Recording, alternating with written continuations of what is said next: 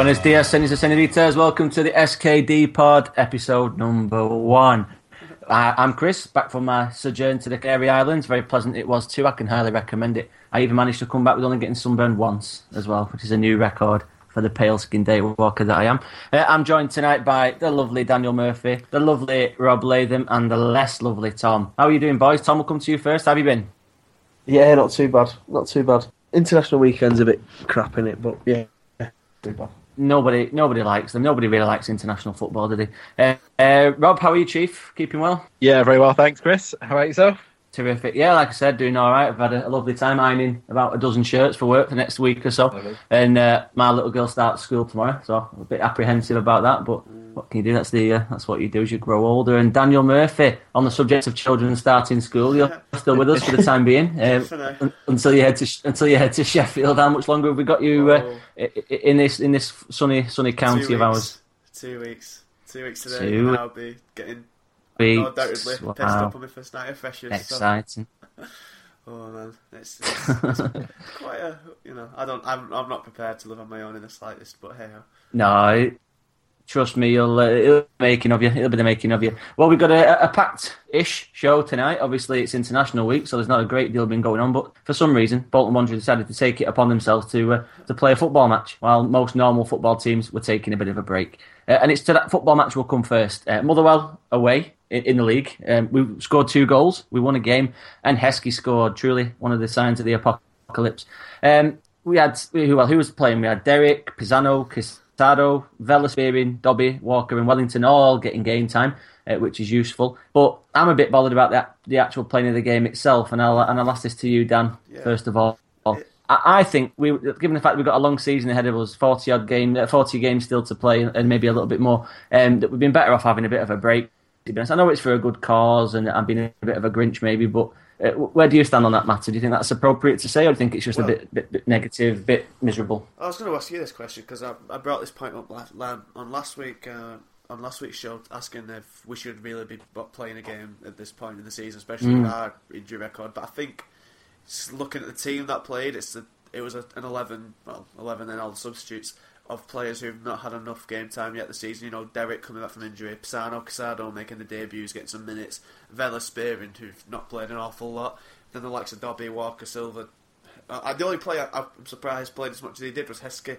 With all the others, I'm I'm happy they actually managed to get some minutes under under the belts, especially the younger players. As I said, the new signings. Yeah, I think the uh, the, the slow start to the campaign of Gary Madine perhaps Yeah. explains something with with, with Heskey having having a few more minutes than maybe would have been likely. Now, uh, I don't know if it's been brought up in the prod, but I had a little whisper uh, off somebody last week that, that the reason Vela's not played in the league is because if he plays one more game for us, it's going to invoke a, a, a contract clause that doubles his wage. Don't know if it's true or not. It sounds perfectly plausible and would also explain his uh, his absence from the team for now. But we'll uh, we'll see if anything comes up that with interest. I'll confess I didn't get time on my holiday to listen to last, last week's pod, so I do apologise if I repeat anything that you've discussed. Um, but on the Motherwell issue, Rob, where do you stand on that debate? Do you think it's just a bit of fun, no harm, and a good chance for those out of the side to, to get some much needed minutes, or do you think we could do you know be better served by just having a bit of a break? No, I think it's definitely good for like the people like Derek and Pisano to get a bit of game time. I think for Heskey, maybe on the Heskey point, I think maybe maybe it's Lennon testing whether he can play 90 minutes. I know Motherwell probably aren't Mm. as good as other teams in the Championship, or he won't be as tense, but uh, intense. Sorry, um, but yeah, I think it's probably a worthwhile thing. If we'd had Madine and Clough playing 90 minutes, I'd been like, what's the point of that? But um, yeah, it's nice to see a few of them get a game, and then a few of the youngsters come on as well. Then that's always good. But it does seem a bit pointless. But maybe some of the lads need a bit of match fitness, so it'll help with that. Well, we have got two games in in the space of four days with Wolves and Sheffield Wednesday coming up, two tough fixtures. So that's uh, that's definitely worth considering. Uh, Tom, I'm going to give you a slightly different different point of view. Uh, I don't know if you've seen the highlights on YouTube. Um, uh, Pisano on, on the right and Casado on the left appeared quite prominently uh, throughout. Um, do you think they're, they're going to be our first choice fullbacks going forward? Obviously, we've no Tim Ream at left back anymore. Moxey is Moxey, uh, uh, and we've been suffering without a decent right back for the best part of 10 years. Um, I think that, that's probably realistic. Would you agree? I think that they're both going to have to either wait for the current fullbacks to make a mistake or show something to prove that, that, they've, that they're better than what we've got. Because I'm really happy with the way Moxey and Wilson have started the season, with them coming from Italy and Spain. European football. Maybe it'll take a bit of time for them to settle. I'm sure that at some point they will they will play because it's a long hard season. But at the minute, I'm I'm happy with the fullbacks we've got, and I think they're going to have to be patient. Yeah, it just gives us some options, doesn't it? I suppose gives us gives us uh, some pedigrees with decent lower appear to have decent attacking intent as well, which we need for, for Lennon's counter-attacking game. And uh, with a long suspected desire to go with three at the back, allowing the, the full-backs to push on. The highlights. Did you, did you have a quick look at Tom uh, Tom Walker's performance? I, I, had a brief gander at it, and he seemed like he was playing a little bit more further forward. Uh, Dan, do you think that T- Tom Walker's got a chance maybe playing a bit more regularly as a further forward player? Obviously, Wellington can play left or right, but we're maybe missing somebody who could uh, who could play on the opposite flank. Yeah, I like I do like Walker a lot, and I hope he gets uh, some more game time. He's only played, he's only started one game this season, and only made a couple of cameo substitute appearances due to picking up an injury in pre-season. So I'm glad he got a good, uh, good spell of football under his belt against Motherwell because he needs it. And I do like him. I think he could be a real asset for us because he's one of our best crossers of the ball in this whole squad, and probably along with Dean Moxey.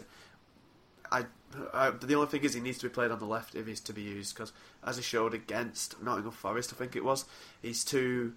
He isn't the type of player to trick a man and come inside as Wellington is. He's more of a player who's going to go down to the byline and swing across in, which he can't really do if he's trying to use his right foot because he's not.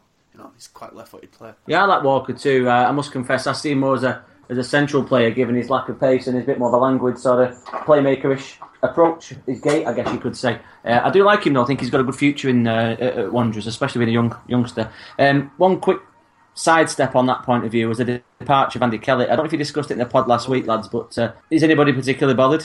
I mm. heard from Wigan fans that he changed the game a bit when he came on and on Saturday, and obviously they were 2 0 down with 10 minutes to go and they ended up winning 3 2.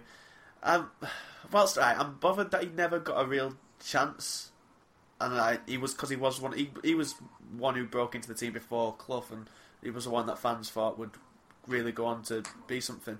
But you know, two managers now over like the past two years haven't rated him enough to give him a proper go in the team. And whilst I don't particularly give Freedman much credence with his judgment, Lennon if if Clearly was good enough, Lennon would have given him a chance, as he has done with about seven, six or seven players. So I'm not not particularly bothered. I trust Lennon's judgment for now, but it is a bit annoying that he's doing all right so far at Wigan. Yeah, uh, I mean, I'm I'm honestly I'm not concerned. I. Uh... I just think he's one of them. It's like Andronic back in the old days. The fans and uh, the, the, players, everyone are all going crackers for this lad to come into the side. But you know, the manager sees him day in day out. It's the same with uh, what's his face, good old Riga. You know, you, you got to ju- you got to trust the judgment, and I, I trust Neil Lennon over. I trust the the judgment of you lot. To be perfectly honest with me, uh, but to, to, get back to get back on topic, um, there were some good minutes put in by the academy lads as well. Uh, obviously, Campbell started the game in goal. Finney finished at the game, as did Woolery, Holding, George Newell, and Quade Taylor all had a game as well. Uh, I think we're going to see them integrated into the squad a little bit more. I'm especially looking forward to seeing Woolery, uh, hopefully at weekend, given the fact that Wolves have got a. I was looking at Wolves' side before. I think they've got a couple of injury problems at the back, and I, and I would be tempted to, to stick him in for a bit of a wild card. Uh, have you seen Woolery play yet, um, Tom? See you first on that one, and if so, do you think he can bring anything to it, or have you never seen him and you've not really got a clue? Uh, I've, I've, I've watched 45 minutes of football um, of Kaiyne Woolery. He spent a lot of it offside trying to get in behind the last man. He looks bright. I mean, he, he, to be fair to him, he was up there with Connor Wilkinson, so you know he could have cocked his left leg and farted, and he'd have done more than Wilkinson did. But I like him.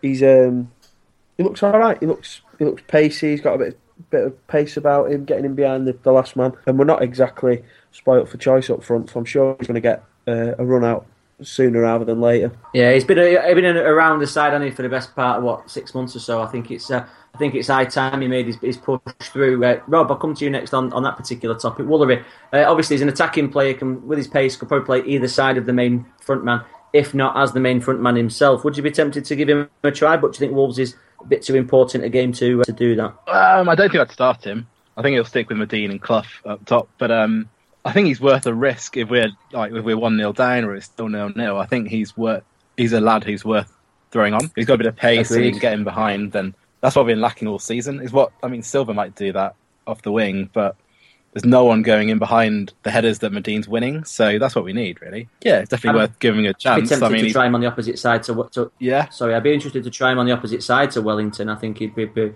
you know, they, they seem to be fairly similar players at the direct, get the head down and they run and they, they run at pace at the defences. So I'd be I'd be tempted. I must say I would be tempted, Rob. But sorry, can you carry on? Yeah, I agree. Actually, yeah. I mean, I don't know if he's ever played wide or not. It might be a bit of a big ask to do that with him. But um, yeah, if he's got pace, then well, he's probably going to be better than Liam Feeney, isn't he? Let's be honest. But um,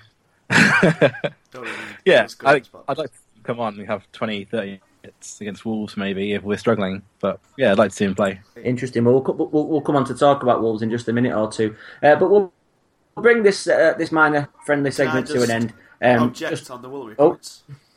Of course you can. Feel free. I don't think he's quite ready yet. He's showing potential, and I think if we had North, we are lacking pace, and on that front, I wouldn't mind seeing him potentially get on the bench. But I think he, when he went on loan to Notts County, Notts County, he had one. He did all right in his debut, but after that, Notts County fans that I know said he's one of the worst players they've ever seen.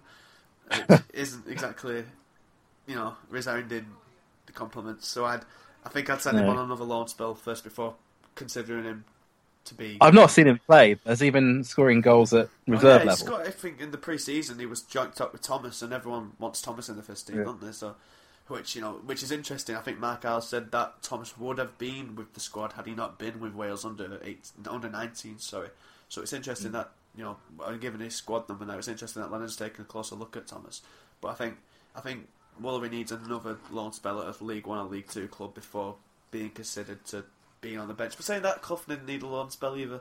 But I was just going to say the same thing. I mean, the, the window's gone, been and gone for the time being, and and Woolery appears to be no closer to leaving on loan. You know, if anything, he appears to be closer to the first team. And uh, with respect to Notts County fans, I've never met a single one. There must be some somewhere, but I, I would trust the judgment of Neil Lennon. Again, I'd say the same thing that. Uh, if he thinks it's appropriate, then obviously the, he sees something in the player, and obviously he decides the team at the end of the day. So if he's if he's good enough for left for me, yeah, definitely, of course, It'd be interesting. Excellent. I, well, I do hope more youngsters get in the team. I know we've got a, quite a big-ish squad now, just lacking a striker, obviously, but I think they could, especially in the defend, defensive areas. I think we'll see them a lot of more coming through this season. I don't know about that. Actually. Yeah, that's one of the points that is a Sorry, bit worrying. I think.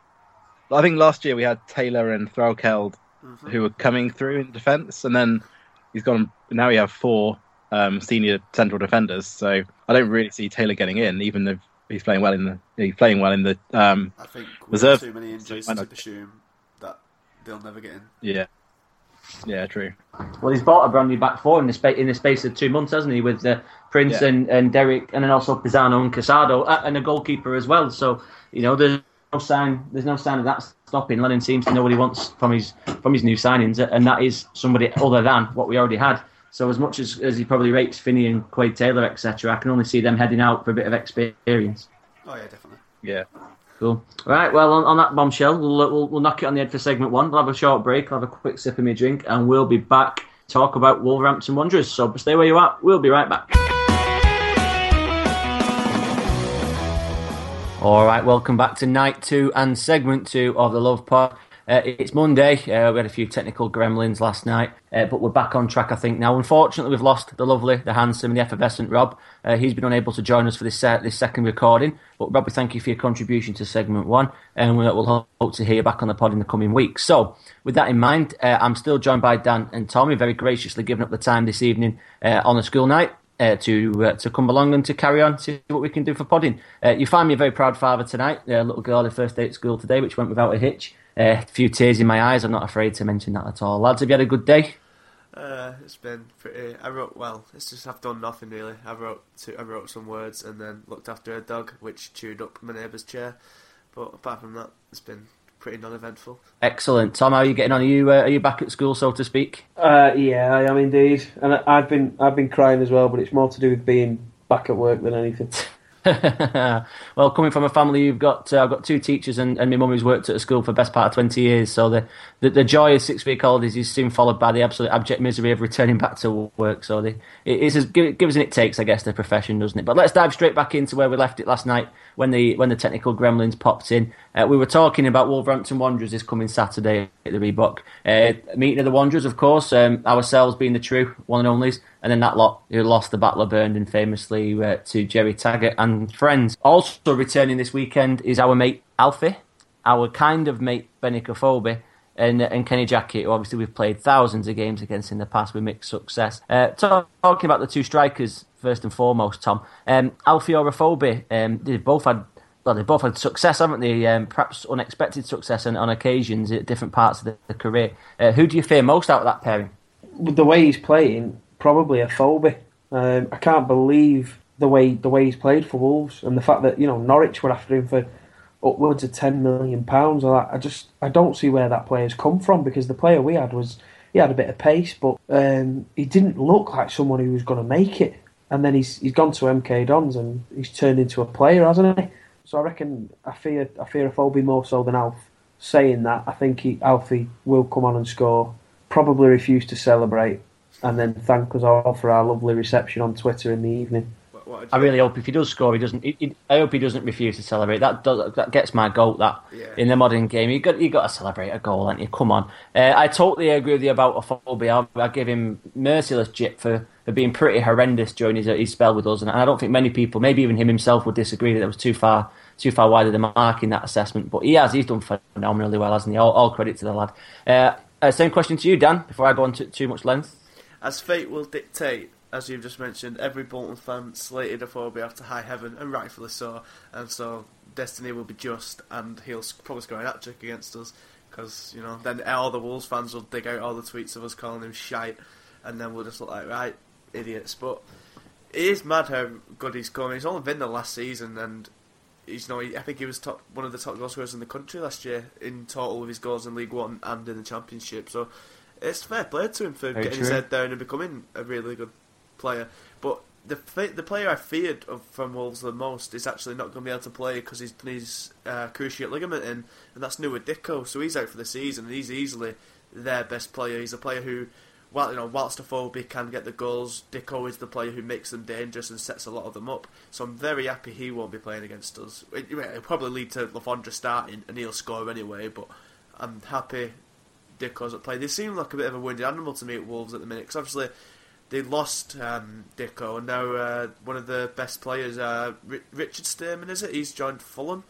Um, you joining up with our mate Tim Ream over there, and they've lost you two of their most key players during the international well during the international break. So be interested to see how they react. But I think they could be there for the taking on Saturday. I agree. I mean, let's not forget, Afobe didn't score against us last season when he played uh, for Wolves. So whilst I the, the law of the X in sometimes is immutable in football. It's not always guaranteed, and let's hope it carry that, that carries on. I fancy us at weekend. Uh, we'll talk about score predictions in a minute, so I'm not going to uh, to play my cards too early. Um, but in terms of you both, how do you, how do you think the game is going to go? We've heard just from Dan briefly there, but Tom, what about yourself? How do you think the game is going to go at weekend?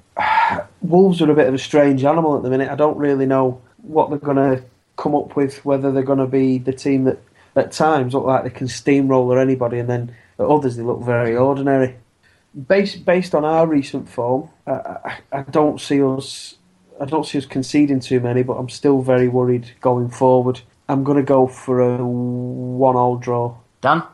Yeah, I'm same with Tom. Whilst I can see us taking them because they, they, they, do seem you know, a bit. They, I, I, know Wolves fans are quite disheartened at the minute because, like I said, they've lost two of the key players. They've not brought in a replacement for Stearman and so on. And apart from no, apart, know, it's easy to say apart from the best three players, but apart from the likes of Dicko, Afobe, and Le Fondre, I don't see much obvious threat coming from every, anywhere really. Because obviously they lost Bakary Sako this summer as well. So unless my mind is just blanking and forgetting someone, you know, really obvious, I don't see much too much overt danger in that team. Obviously, you know, they've got two of the best goal scorers in the championship. But I think I do think we could take them. I think the midfield's going to be a key battle. It's because they've got a pretty solid midfield with Conor Coady and I think it's David Edwards. So they do have a pretty solid midfield. It's going to be an interesting battle in that department. And I don't know. I really don't. Know. I really can't call it either way. To be honest, they're a funny team, aren't? This season, they've, they've started off in, in, they started off in an average in average form with, with seven points from their five games, and the goal difference is only only three better off than ours. So I mean, they've not ripped up any trees by any any respect. They've you know they've got half the points of Brighton, who lead who lead the table at the moment. So they've had a bit of an average start too. And our record against at home isn't isn't bad at all in recent years. We've got the Indian sign over him. Uh, personally, I think we can win it. I, I really do. Uh, I totally accept your points though, both of you about Wolves being a bit of an up and down team. You never truly know what you're going to get. But it's been a long time since we've played Wolves, and I, and I think we've we've lost at, at home from memory serves. Anyway, it doesn't seem like it's been that, that frequently.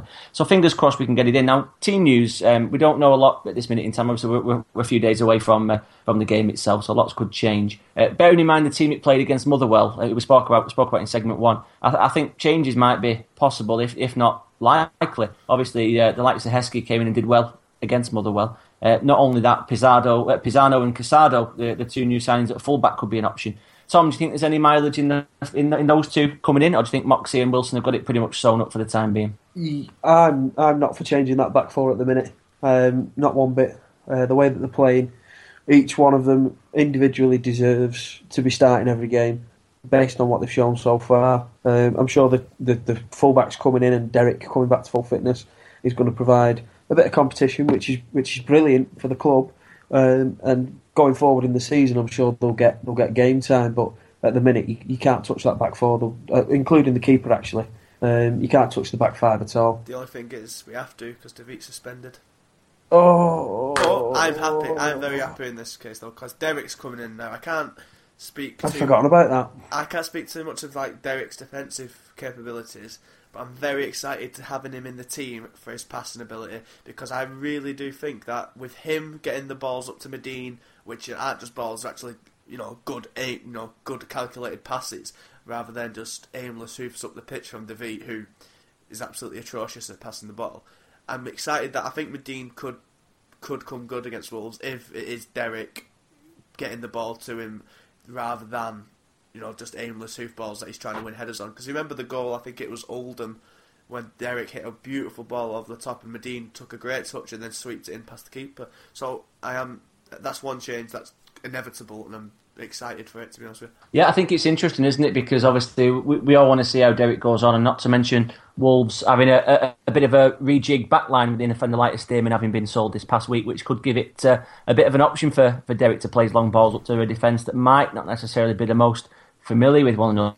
Again, I'm not too up on Wolves' present squad in order to know who they're going to play in the in, in the stead of Stearman. Uh, but I think it's interesting, and I do think it's going to give us an angle. Uh, personally, I wouldn't change too much. Obviously, the, the, the whispers about Vela's contract being what they are, I don't know whether they're true or not. I'm only repeating what I've heard, a bit of gossip. But that would go some way to explaining his absence. Um, the comment coming in in the next segment where we analyse the BWSA uh, revelations that Lennon's come out with this evening. So we'll talk a bit more about Vela then. Uh, but I'd be very loath to, to change the team too much. Obviously, we've got no choice on Dervite. Everyone's pretty happy with Derek coming in. Um, I, I, think even if he's not at 100% fitness, we haven't really got a choice but to play him. The likes of Taylor and Holding are not really going to come in at this point so, as well. So I think we're all in, in, in large pers- agreement there, Dan, would you say? I was going to ask you, would you persevere with Clough and Madine up front, or would you look to change that potentially? Well, interesting point. I know in segment one, I think I said I didn't listen to the podcast. Uh, I listened to it today, actually, when I was driving to and from work. And I think you're all absolutely off your head for thinking about Zach Clough not being in the team. Uh, there's no there's no argument for me about Clough not being in the team. He should be one of the first names on the sheet every single week, along with Amos. I, I, I respect your opinions where you're coming from uh, in terms of giving him a rest or having him coming off the bench but I think you're all absolutely bonkers. Uh, absolutely bonkers. There's no way on, on earth that you, that you put your best player on the bench to try and make an impact just because he's not scored for a couple of games. You know, it, I think we've got to appreciate that Clough's only a lad. This, he's probably barely played 20 games for the club. He doesn't need resting. His confidence is probably as high as it's ever going to be in his whole career, uh, and he doesn't play to me like somebody who's bare, who's struggling with the burden of responsibility. He's just playing with me as a as a lad who's finding a, a, new way to cope with the fact that he's a dangerous player. Everyone knows about him now, and everyone's double marking him. And I think he's got the quality to overcome it. So yeah, I, I would definitely, definitely keep Clough and Madine in. Um, I, I, think Clough's got too much about him, and I think Madine's got the potential. Still, uh, I'm not not prepared to write him off by any stretch of the imagination yet. It's early days, and I'm I'm I'm with Lenny. I'm, i think that perhaps if he gets one goal, then uh, there'll, there'll, be more to follow. At least I certainly hope so. I know there's been a bit of a backlash, hasn't there, on Madine? Um, backlash. I mean, in, in a weak weak sort of sense uh, from supporters, given his lack of goals. Which I, again I can understand that it's fair enough. That's what he's there for. Um, but I think circumstances are, are, are, a little bit mitigating in his defence. Um, I'm not going to go over it too much, Dan, with yourself, because obviously on the pod last week you, you spoke about it, and Tom also uh, with, with, our good friend Liam. Um, so yeah, that's where I stand on that. I just thought I'd address your, your comment from the podcast last week about that. Um, you're right, but you're also completely wrong. completely, completely Always. wrong. Completely wrong at the same time, all of you. Not to be too dissenting, but just to offer a slight different point of view. Um, right, so we'll knock Wolves on the head with a very brief score prediction. Uh, Tom. Uh, I'm going to stick with my 1 1 from before. We might need to take the lead in this one. If we fall behind, I'd worry. Fair enough, Dan. I see. I'm really of two minds. I'm gonna, I'm gonna say that we'll nick it one 0 One 0 excellent. Well, I'm definitely going to go with a Bolt win. I'm going to go with three one. Uh, we won't. Uh, we won't score the first goal. We, you know, these days, when do we ever score the first goal unless it's the under 18s or 21s? Uh, and then we'll go on to, to win, take the three points. We'll all be happy. Uh, we'll come home at night, and that'll be that. Everyone will be joyous and full of merriment. Uh, right, super. Uh, well, that was only a very brief segment, but we'll knock it on the head because we've got a fairly detailed one to come into next as we analyse the BWSA, BWSA meeting of this evening and Lenny's comments, which is certainly certainly warranting debate. So stay where you are. We'll be back momentarily.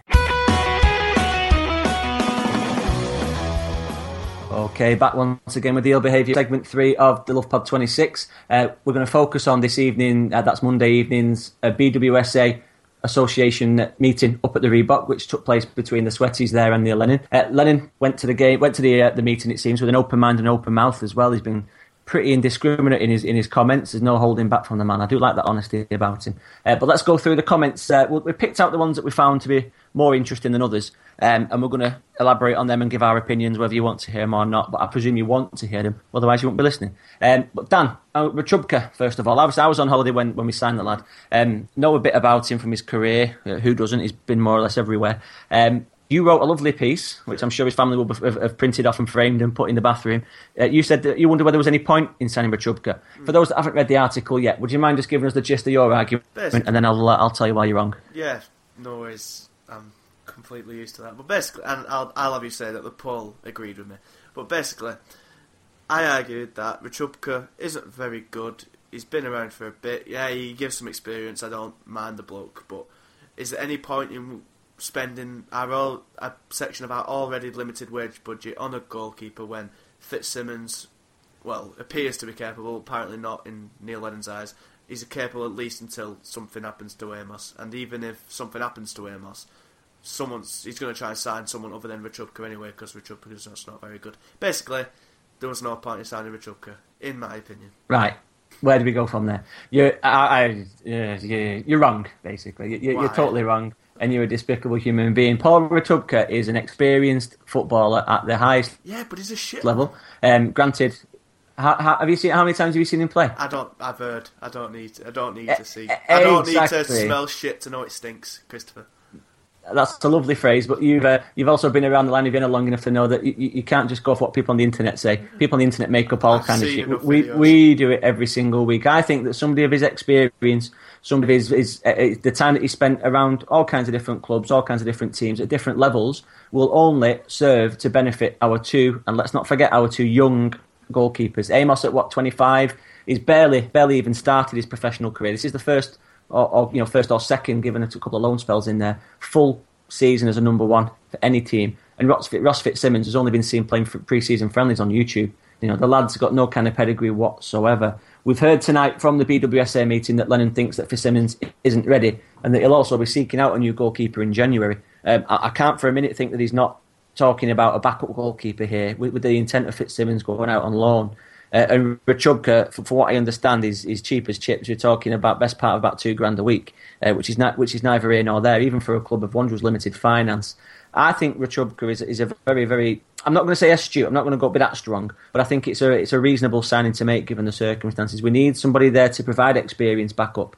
And and what happens if Amos or, or Fitzsimons get? You know, we've got William Jääskeläinen, who's a first year first year graduate, and we've got Campbell as well, who uh, who played in the Motherwell game. That's the first time any of us have seen him. So I think you were maybe being a little bit harsh on, on Paul Rachubka there. I very much doubt whether we'll actually see him playing a game uh, for Wanderers at all. Um, but I want to congratulate you on finding a picture of him on, on the website that has got Alex background as well. Um, so on that bombshell, we'll move on. We'll talk about the BWSA meeting. Like I said, um, there has been a few interesting tidbits uh, taken from the, the, the transcript that one of the found on, on Twitter. I can't remember what your name was who did it, but uh, well done. You've given us a bit. Of. He deserves a shout. out. yeah, yeah, To be fair. yeah. Give give him give him a bit of credit because it, it's it's given us something to talk about, something very interesting that wasn't there last night.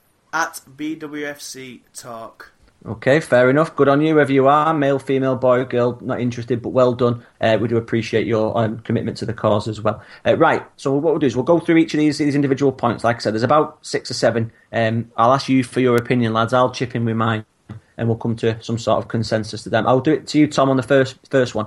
Um, Lennon, like I just said previously, admitted at the meeting that he'd be looking for a new goalie in January, with Fitzsimons not being ready. Um, where do you stand on the whole goalkeeping debate with Rachubka in mind and with the revelation that despite now having three senior goalkeepers on the books, uh, he's still looking for another one? Uh, I'm I'm with Dan on this. Yes. He's a second he's a second rate goalkeeper. Um, I I hope and uh, and expect that he'll be third choice, not second choice. Um, and if he's going to go out in January, um, why why is he bringing him in? Why why is he why is he bringing a goalkeeper in to send another one out on loan to then go and buy another one in January. It, it just it makes no sense. Why is he? I, I, just don't get it. I really don't get this decision. Mm. But based on the fact, I mean, when you sign in players that a mate of mine went to school with, you're thinking, God, we've we've come a long way. like I, I, told a, a, mate of mine who's a United fan that we were signing an ex-United keeper. He was like, "Yeah, I went to school with him. He played one game for Man United at the Maracanã." Um, but we need to stop signing ex Blackpool players. This is where we're going wrong. We are signing ex Blackpool players, and it needs to stop. One of you made an interesting point on the podcast last week that I'll listen to again today, like I said, um, about signing people from Blackburn. I've always been against signing anybody from relegated teams. We've been stung in the past. Um, you know, Muamba, other players such as the Madine, played for teams that have been relegated, and they've been relegated for a reason because they're not good enough. Uh, so we, have we've made mistakes like that in the past, but that's my moderately controversial statement for tonight. I, I never rated Fabrice Muamba. Uh, but Daniel, same question to you. Um, I know we've briefly spoken about Rachubka and the goalkeeping situation there, but ignoring Rachubka and his purpose, but what, what do you think Lennon's doing talking about another goalkeeper in Jan? Yeah, I completely agree with Tom. I don't see the point. I, I can stomach bringing Rachubka in as backup, as you say, experience. However, I can stomach it, even though I do don't really see the point really, with our current wage structure and whatnot. But to bring in another one, I, that is completely pointless. Just send out Fitzsimons with a clause saying, you know, uh, whatever it's called, a bring back clause. If he, if anything does happen to Amos, we can just call him back in and they can sit on the bench. If you know, and God forbid Richard, because in goal, I really don't see the point in getting another one if we do have Rachubka in. It's just it just seems like a complete waste of finances for me when you know we're already struggling to compete with anyone to get a half decent striker in. Yeah, I, I, I, totally agree with you both. Um, whilst I disagree on the Rachubka issue, I, I, do agree on your stance on on this, this fourth goalkeeper. There must be some other some other situation at play here that we don't we don't know the full details of and we don't understand, which I'm sure will come to light as time passes. Uh, but we'll move on to the next. Uh, right, this was the one that got my attention straight away. Uh, admitting there had been interest in Vela and Clough. Uh, are you two worried that uh, this might mean a January move for one, both, uh, or neither? Uh, Tom, that comes to you first. Um, am I right in saying that this is Vela's last 12 months on his contract? Not too sure. Not, I, I can't say. i have got 2017 in mind, but I, I, could be mistaken. I know it's definitely 2017 for Clough, so he's got right. a further a further season, a season or two seasons on his deal after this one. I, am thinking it's the same for Vela, but don't uh, don't quote I'll me that being official. but carry on. Well, the, the, the thing is, I mean, there's definitely going to be interest in those two.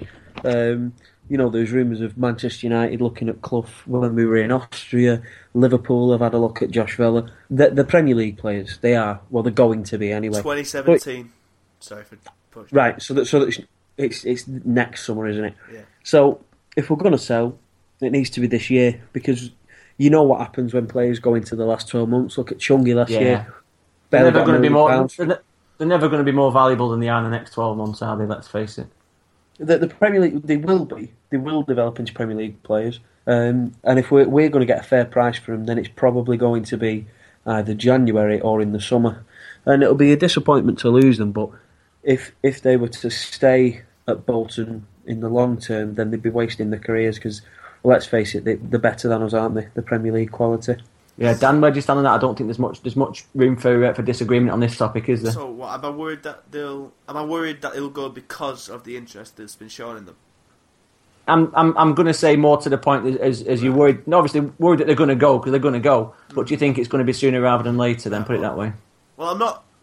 I'm not worried at the minute from you know the interest that Lennon's admitted to, because I think it's just any big club doing the sensible thing and just literally just keeping tabs on promising young players. That that doesn't strike me as completely surprising. You know, you just you would just keep an eyes on them, wouldn't you? Or you know, just inquire and see what's going on.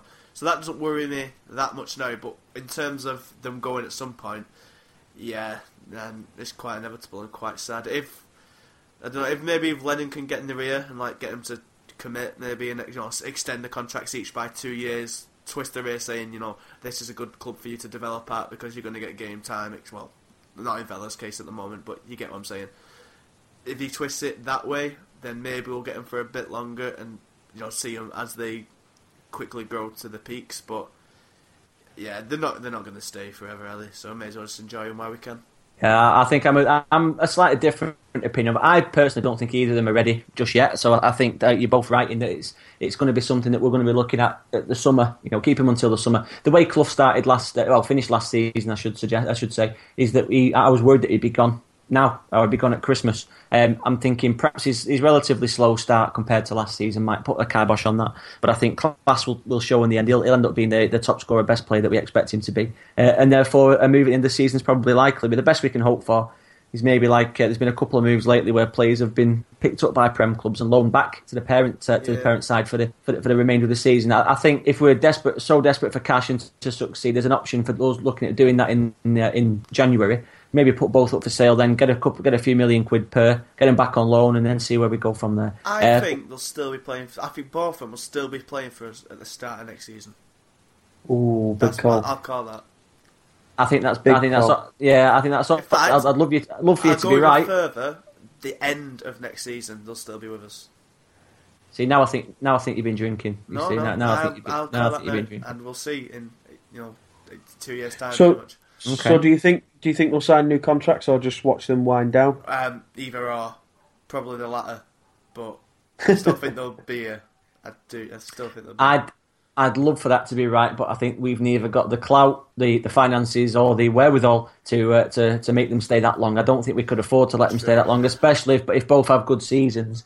Because, like I said, they're never they're never going to be, from our point of view, more valuable than they will be at the end of this season, especially with the, the contracts both ending the season after. Uh, but we'll we'll keep an eye on that one, especially with you making such a bold claim. Uh, right, ne- next one, uh, similarly bold claim, provoke which raised a few eyebrows uh, in my gaff tonight. Um, well, two because I'm the only one that's up. They've all gone to bed. Um, but Lennon stated that Danns covers more ground and spearing and offers more dynamism. Um, Tom, are you surprised to hear this? No, I think this is the least controversial thing that he said. Looking at this list of things I've got in front of me, um, it's it's one of those rare occasions where uh, I'm in agreement with Lennon. I don't think there's anything controversial about that. I think Pratley aside, Danns covers more ground than any of our central midfielders. Spearing's uh, an on the ball player, isn't he? He Gets the ball down, looks for the short pass. Sometimes tries to do too much with it. Whereas with Danns, he's off the ball, he's harrying his marker and, and getting across the pitch. So I think he's right with that. I think he's spot on. Yeah, fair dues. I think I'd probably be on uh, on board with the majority of that. I do think Danns is, is obviously. Um, I'm going to hark back to something said in the last pod. I think it was by Dan about how Danns was, was impressive, really impressive during his loan spell, and obviously we, we suffered from the, the sort of curse of when that loan spell gets made permanent. Uh, the reality of the situation sometimes doesn't quite match what you expect. Uh, but I, I think Lennon's totally right in, in, in what he said. Um, personally, I, I think Spearing can be quite dynamic. I think he's decent to get the ball and moving it on. I think he's better at that than Danns. Uh, I, I don't think there's any any disagreement in terms of of, uh, of him covering more ground. Spearing quite a quite a static player. He's not really seen at the end of the opposition box far uh, far too often. Uh, but Dan, where do you stand on that one? Spearing and Danns in terms of, of being dynamic and covering more ground. Is Lennon right, or is Lennon uh, Lennon No, been on the pop again? Lennon's spot on. He's. I'm not. I don't. I'm, we obviously weren't in the meeting, so we don't know the entirety of what Lennon said. I don't know if Lennon outwardly said that Dan was a better player than Spearing, but because then I'd disagree. But Danns he's right with Danns does cover a lot more ground because, like Tom said, Tom said perfectly. Danns is a player who will close down the player more, whereas Spearing is the type of player who will close down the space and try and um, make the angles smaller for players to get through. So, and as you said, Spearing's obviously a very static player. He'll, he will sit at the base of the midfield and just try and pick the ball up and then give it, spray it. Whereas Danns is moving a lot more. Whilst the jobs are pretty much the same, just win the ball back and give it on. Danns is doing it pretty much all around the pitch, whereas Spearing is just in front of the defence. But you know, yeah, I agree with those comments. But the Spearing is a player I'd like to see get more game time because I do think he can he can pass the ball better, he can get on the ball better, and I don't think he's been given a fair shot really after his brilliant performance against Derby. But it's just how it falls sometimes. Isn't it? Yeah, it's early days in the season. There, there's no mention of dynamism and covering ground of Liam Trotter. I presume Lennon just didn't have I time. keep forgetting that we even have Trotter. He's just, I wish I. I, I tell you, I, I forgot today uh, when I came home from work. I, I had to do some stuff for Football Manager 2016, sending off the uh, the files for, for the Bolton players, and I updated every single one diligently uh, until I came to the tees and I came to Trotter. And again, I shit, I, I totally forgot that we had Liam Trotter playing for the team. Um, uh, I understand from what people have said, people who've spoken to Lennon. Again, uh, Lennon, I'd love to meet him out and about because it seems like he just won't stop talking about anything deep and meaningful and something that people might might consider keeping fairly secret. get a scoop. Um, we had one, we had somebody bumped into him a few weeks ago at a beer festival, um, if, if you'll believe that, where apparently he, he uttered words to the effect that he, he never rated Liam Trotter, um, and he would sell him tomorrow if we could find someone to buy him. I don't know whether it's true or not, I, given I the way don't Lennon's think been, that is true because it seems like Lennon rates him. He keeps playing him when he's fit. When you know against Derby, he came on. Yeah, he- I, I don't, th- I, I don't think he's got a choice, has he? He could Sometimes have, he's, he a, could, he's a against phys- Derby, he could have brought Vela or, um, Vela or Davison, and he chose to bring Trotter on, which nearly Yeah, cost us well- the game. Also, Yeah, even There if you go. even if even if Lennon did think that he's a professional, and he, will, he I don't believe, even at a beer festival, if he's had a drink or two, I don't think that a football manager, uh, particularly one as professional as him, would say anything like that to a member of the public. I, I, I'm, I'm not having that. I don't know. I think he, I think he's. he- Yeah, I I can see where you're coming from, but I think he's got a bit of personality about him, Lennon. there I think he's. I I think he's one of these that can. Uh, he, he can be. You don't really know what's going on behind the eyes a lot of ways. I wonder what what is there for show and what is there for, for the, what's the reality. I know when he when he signed, we had a, a few pieces written by a Celtic fan who said, "Don't believe the snarling, angry man on the touchline. You know, he's a lot more carefully considered. He's an intelligent chap, and I think we, we've seen that side of him as well. So a lot of it, I wonder whether it's you know it's all put on a bit of a show and a bit of a front with Lennon. Um, but truth, that time will tell. Time will tell. Uh, let's move on. Uh, next question. Next statement made. Sorry, there were absolutely no takers for Medo. Um, I, on the agenda tonight, I did write, "Are we surprised?" But I guess we can all sum that up with, with, with one fairly long, but fairly short word. Uh, Don, where do you stand on, on the Medo situation? His race is run at Wanderers, isn't it? He's not coming back in the team. Speaking of forgotten midfielders, uh, Medo, I don't know. Mm. He started so well for us, and even in the, you know, even he made a bit of a renaissance in Freedman's, you know, only full season. Remember his goal against Blackburn, the diving header.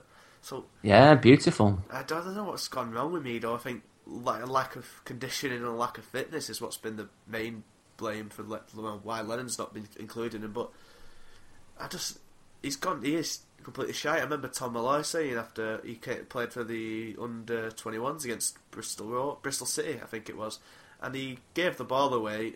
Didn't even bother trying to win it back, and they went and scored. So it's just like he just can't be arsed. I, I, feel, I feel sorry for him a bit because he seems like a decent bloke and whatnot, but it's just it's just it is what it is. He's obviously not good enough. We already have too many midfielders. I said we're already forgetting about one of them, so he's never playing for us again. And just hopefully some some team with more money than sense will come and get him off our hands at some point.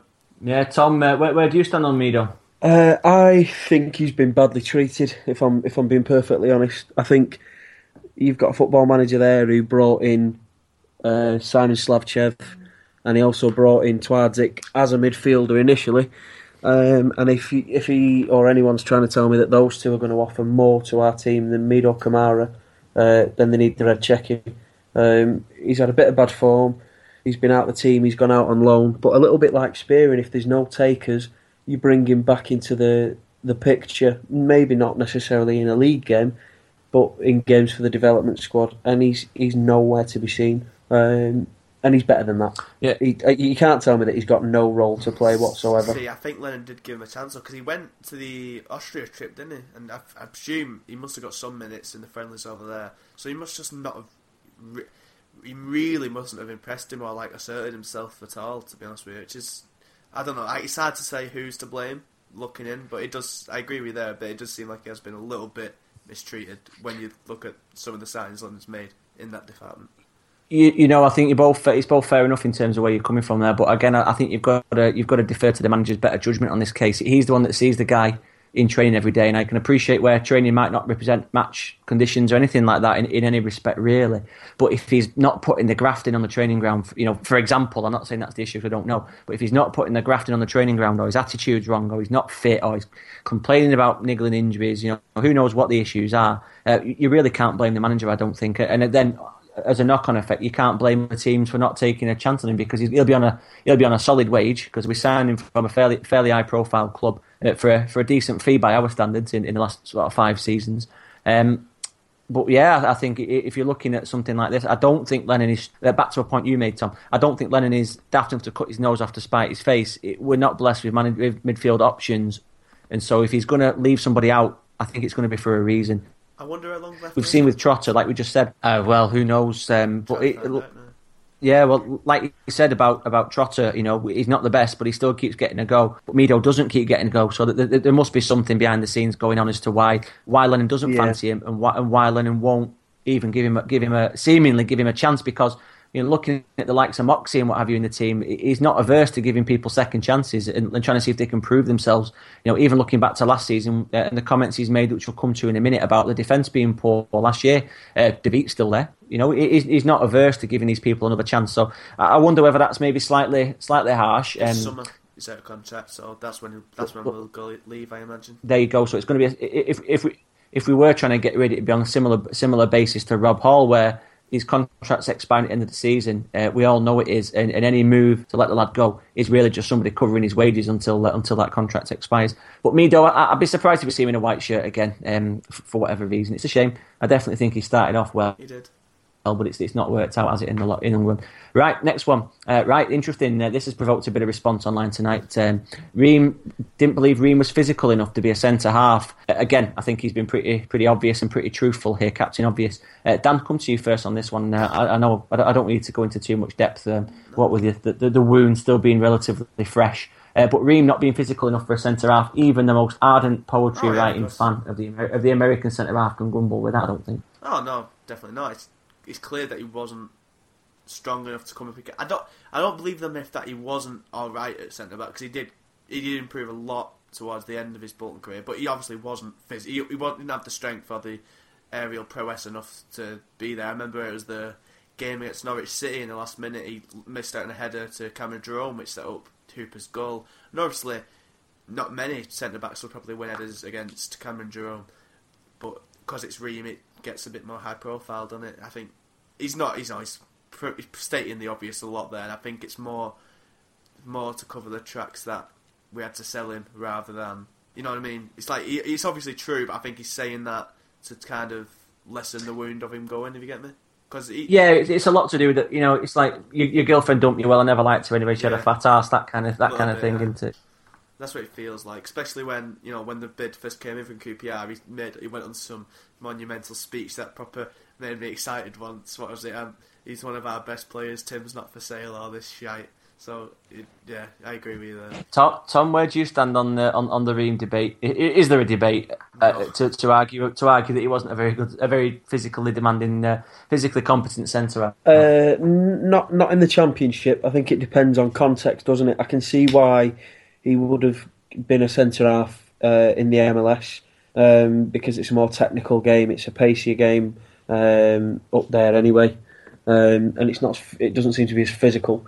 Uh, and then he's gone to probably the most competitive, most physical league, um, or one of in in Europe.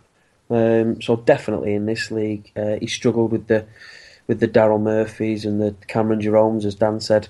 So yeah, I can see where he's coming from there. Yeah, I think that's a, that's a, that's one that we're all going to agree on. It's a shame. Uh, I, I, like Ream. I've got no issue with Ream, as some do. I've, and we've spoken with Ream at length on the pod, so we'll not dwell too much on that one. Uh, right, uh, Madine's penalty, or, or so-called penalty, uh, against Forest last weekend. Apparently, he knew Madine would miss and gave him a rollicking for it back in the dressing room, which to me begs the question: um, why didn't he run on the pitch himself and take the ball out of Madine's hands if he knew he was going to miss? Um, Tom, on that particular one, take it as you as you will to, to proceed this is this is when I read it and thought maybe he's, he's had a couple of beers before the meeting. Um, why I, I just don't get why he's coming out and saying that. And and as you said just then, Chris, if you don't want a player taking a penalty uh, when the game's in the balance, you let somebody know. And I don't want nobody's going to tell me that Neil Lennon isn't the type to get his message across during the game. I mean, some. I mean, plenty I of sit, opportunity. I sit. I sit in the North Lower, and and on, particularly in the, the quieter games when the, when there's less of a crowd, you can hear Neil Lennon. Never mind, see him shouting, you can hear him. So you know, why is he coming out and saying that? If he knows his centre forward's going to miss, then you have your designated penalty taker, and you say he's having it. Yeah, I remember him saying a few a while ago about the he liked, liked the more technical players to take his penalties because he had more composure. That's why he put Chungi on penalties. Um, and, for it to then turn around to, to Madine just seemed totally bizarre to me. And I guarantee if a pen, penalty crops up again in the next few weeks, there'll be no question about who takes it. Dan, uh, where do you stand on that one? Yeah, it just I agree with just kind of shows letting up a bit, doesn't it? To like, he's either a, he's either a he's not got control of his players because Madine's taking it out of his orders, or b Lennon's not organised enough to name his own penalty taker prior to the game or the season. So it does strike me as a little, a little weird that he'd say something like that when it does kind of show him up, but.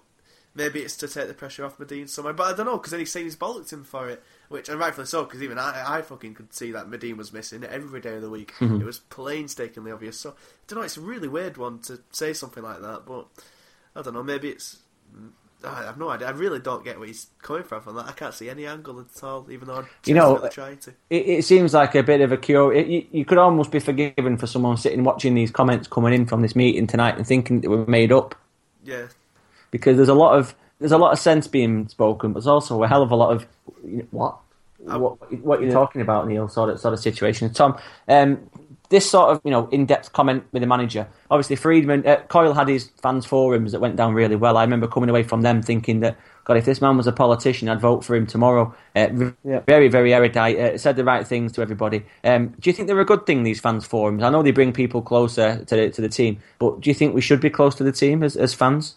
Uh, yeah, I think under the under the management of, of Gary Megson and the management of Dougie Freedman. Now, I'm not going to take my personal opinion or fans' opinion uh, of those two managers, but after their tenures, the relationship between club and fans was too distant. There was there was no. I mean, especially the. I mean, the, the, the atmosphere at the end of the Megson era was was awful, and that's whether you thought Megson was a decent manager or not. The relationship between club and fans was was terrible, um, and in a lot of ways, for the PR, Coyle's appointment was a good appointment because it, like you said, Chris, he, he was a very affable character and he got people on side. Um, I do think I do think there is um, a forum for things like this, um, particularly with official supporters associations that put a lot of time and, and money and effort into the club, and I think it's a good thing. Not when you know your manager's coming out and saying a couple of the things that he said tonight. Maybe um, maybe it suits a more uh, diplomatic manager than Neil Lennon. Um, should we put it that way? But yeah, there's definitely room for it. I would say with his Uh, we- we questions, what he said though, it's hard. We don't know the questions exactly, so it's hard to properly know Yeah. the context. Yeah, you're of right them. there. So Yeah. you know, it might right make sense a bit more if we knew the, you know, the entirety of the question. Yeah, well, there's a there's a strong caveat that obviously we've not been at this at this meeting tonight ourselves. We're only really going off what somebody else has, has reported back. So we'll, we'll we'll say that if it all turns out to be a load of lies, then we'll just delete the podcast and pretend it never happened. um, but moving on to the next one, uh, right? I, this is one of my favourite ones. He wants us to shoot more from long range. Um, well, given the fact that our strikers couldn't hit a barn door with a banjo, then yeah, I, I'm I'm well up for this one. Um, back to the Allardyce days, obviously, famously, he would re- reportedly he would fine players for shooting from long range because statistically it was so un- unlikely that it would lead to a goal. They considered it to be a waste of possession. But um, uh, going forward on this one, Dan, uh, shooting more from long range. In the past, we've seen the likes of, uh, of Neil Danns, can can pot him in. Uh, Josh Vela scored a good goal in pre-season as well. Um, obviously, he's off the pitch for whatever reason at the minute in time. Mark Davies maybe less so, uh, but the likes of Pratley and Dans have got a, a little bit of a goal scoring pedigree as far as midfielders go. I think this is the right message to get across to you. Yeah, definitely. I don't even think it means you know thirty yard put shots every now and then. I think it just means when you're in. I think Mark Davies is who he's aiming this at primarily because so many and against Blackburn especially, he had so many moments when he was driving at goal like he's famed for doing, and instead of shooting, he's looking for that final pass. And I think if Matt is yeah, he's one of the main culprits for this Davies. Even though I really do like him, if he just took a shot more often, he'd get close to ten a season, if not more. So I think it is a good message to be getting across. And I think with the likes of Silva in the team now, who will be driving inside, Davies, Clough, I think if they're shooting more, I think you know the more shots, the more goals you get. No matter what statistic Allardyce came up with, you don't you know you don't shoot, you don't score if you don't shoot, do you? No, as my old granddad used to say. Uh, Tom, where do you stand on that matter? Do you think it's a percentage game? The, the, more you shoot, the more you score, or do you think you've got to be a little bit more considered in your in your shots and obviously take them as they come? Uh, I'm just trying to put myself in the in the mindset of Mark Davies when he's driving forward in midfield on, on Saturday, and he looks up after taking a touch and he sees he can either shoot or pass to Gary Madine, and uh, I think I know what he'll be doing. Hopefully. Well, Um, Mark Davies, I, I bet Mark Davies hasn't scored ten goals for us in all the time he's been here. At least not not that I can rec- I can recall. No, he's so I think always- we all know what his first always- choice op- option's going to be there. He's always looked like a ten goal a season midfielder, but I don't I don't think I'd be surprised if he's delivered ten goals. Probably probably due to injury more than anything. Matt Davies's best run of form and goal scoring form was in the prom- the nearly playoff season, and uh, That's he, right. he scored against Huddersfield, and he scored in a game before that as well, and he was playing really well at the tip of the diamond, like the player we all knew he would be, and then he got injured against Peterborough, and that was him done for the season again, and it was just you know so heartbreaking. But he has he scored 14 for us in 147 games, so yeah, he needs to be contributing more from that area. I think that's you know I think we'll be saying that every summer with Davies. He We needs to do. be scoring more.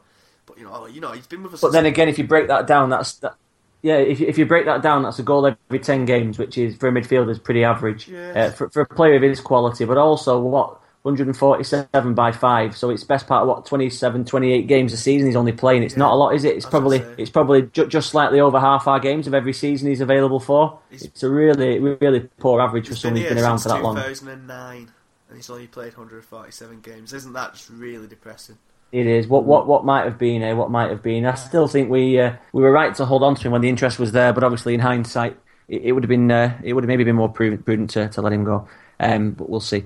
Uh, right, next one. Uh, Lennon. This is not quite not not as surprising, or, or not quite as surprising, I should say. Getting my words in the right order. Uh, Lennon hasn't heard from Stu Holden since Christmas. Uh, well, he's been getting married and knocking up his supermodel wife. So I mean, why would he contact Neil Lennon? Um, Stu Holden's a topic of debate, and he's, he's been been one on the podcast a few a few times. Uh, it's a it's a romantic's hope, isn't it? Really, that we'll ever see him again, Dan. Yeah, yeah. I think now he's got his nice job commentating on, uh, you know, American soccer, ESPN, and that type of stuff. He's got good training courses in Florida and in America, sorry, that he's doing with former teammates of his. He's married. He's obviously he's expecting a baby now. I, there is a really, from his point of view, there's really no point in risking another injury that'll just wipe him out again, and probably, you know, at this stage, just render his knees just fucking wrecked. Even though I'd love it, I'd love it more than pretty much anything I can think of, apart from Idaho Johnson coming back.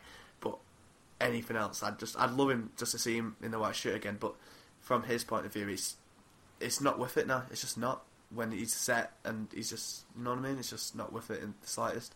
But you know, good luck to him in whatever's to come for him because he's a great lad and uh, still one of my favourite players I've ever seen in a white shirt. Fair dues. Tom, any advances on that one? No, I, I, it's just one of those, isn't it? You know, it's a shame, but we need to we need to let go now, don't we? And uh, give up give up that dream because uh, I don't think he'll be coming back as a footballer for any club. No, well, said, he's got too much to lose now, hasn't he? Obviously, with his life over there in the states, he's built, he's got his business, he's got his family to uh, to develop as well. You don't want to be well. What I read an article, an interview with John Terry once, um, when he was saying about wanting to, to knock football on the head early so that he could spend time with his kids when they were like, when they were young and not be not be in a wheelchair, which was the way he was supposed to go. The fact that he's you know, dicing knees supposedly, but hmm, kids growing up seeing you being a racist might be a bit different. Um, right, the final one um, was that he believes that if we sign a striker, we'll hit the playoffs. Uh, tall talk, fine talk. I, I did re-listen again recently to the uh, Mark Isles pod that we had, uh, where we all gave our season predictions, and we did all have high hopes, didn't we, after the relatively positive pre-season that we enjoyed. Um, Tom, I'll come to you first on that one. If we sign a striker, we'll get to the playoffs. Uh, discuss. And if I buy a new pair of football boots this season, I'm going to score 40 goals in Sunday League football. um, Eloquent. nonsense, nonsense, nonsense, nonsense. Um, we're nowhere near. Um, I mean, he's he's probably trying to be nice and positive for the forum, and God knows the place needs a bit of it. But um, no, if we sign a striker, we will finish twelfth. Fair dues, Daniel.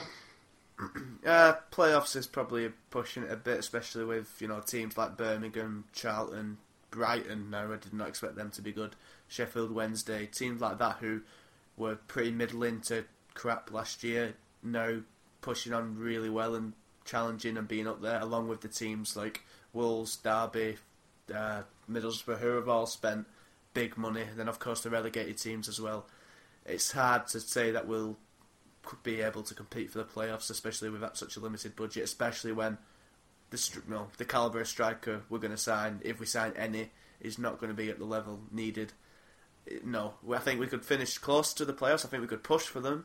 I think we could get you know twelfth to tenth, eighth maybe if we do get a decent enough striker. But because everything else is there, we've got a good midfield, good defence now, solid defence, a bit light out wide, and obviously no strikers. But it, nah, we won't we won't get playoffs. Th- you know what, lads? I'm, I'm going to surprise you all by dis- disagreeing. I think with Lenny Lenny in charge, I think we've got a sound manager, we've got a top top goalkeeper, probably one of the top three or four goalkeepers in the league, I would suggest. Yeah, yeah. Uh, and I think we've also got a, a rock solid midfield. Um, our defence is starting to perform as well. Um, we're just missing one element. That's all we are. We need a bit of positivity. We're just missing one element. And granted, it's the most important element in the entirety of football, and strikers do not grow on trees. Um, but I think we've got the personnel, we've got the manager, we've got the whole set setup behind us. Um, just to just to uh, just finish off, we've got everything in place to have a really good season. I think we just need that little lift. Um, hopefully that'll come when the loan window opens and we can we can surprise and we can sign somebody perhaps that nobody expected, somebody to take us on. Uh, and I think that that's definitely possible. I think that's definitely on the cards. If it was Le Fondre, um, and I just think we need we need I'd to believe. If it was Le Fondre, I'd agree with you. He's not. He's not the only. He's not the only striker in the world, Dan. Yeah, Come on, my friend. Afford uh, anything else. He said, didn't he say in the thingy that we can't compete for Hooper? That's the caliber of striker we need if we're going to be competing. Gary. Gary Gary Hooper went for seven million quid and he's on thirty thousand pound a week. Exactly. You know that's like saying that's like saying we can't compete for Lionel Messi. You know you, you got to cut your cloth accordingly. You don't have to be signing players from the Premier League can, to sign a decent player. Can you think of anyone off the top of your head? Well, On it. I'm I'm not a football manager, am I? I'm not. You know, it's not my not my place to say. I, I agree with Lennon. What I'm saying is that I totally agree with Lennon's sentiment. I think that if we do sign somebody like that, then I think we can definitely definitely strive for the playoffs. On a slightly unrelated note, go on. Uh, from from both of you, who was the best striker in the championship last season? Uh, Probably Darren Murphy. I don't watch championship football. Yeah, I don't really watch championship football apart from well, Wanderers. I, I I, I think you've got to, if looking at the goals, the goals scored, you've got to say Afobe, who came from what MK Dons yeah. in, in League Two or League One, whatever it was. Uh, that Dicko chap from Wolves who came yeah. from Wigan, from Wigan, I think. Um, so Bamford. maybe not Bamford, who was on loan from Chelsea. Granted, and maybe there's, there's options there in, in the low, in the lower Andre leagues that we've not well. considered. Tom, yeah. I'm, well, I'm, I'm, just I'm just thinking about the top strikers from from uh, last season. Uh, and I came up with some with some similar names to you came up with, and and it's the players around them, for me, that that are providing a lot of opportunities. For example, I'll just take Callum Wilson as a one-off because I don't want to go, go on and on about it.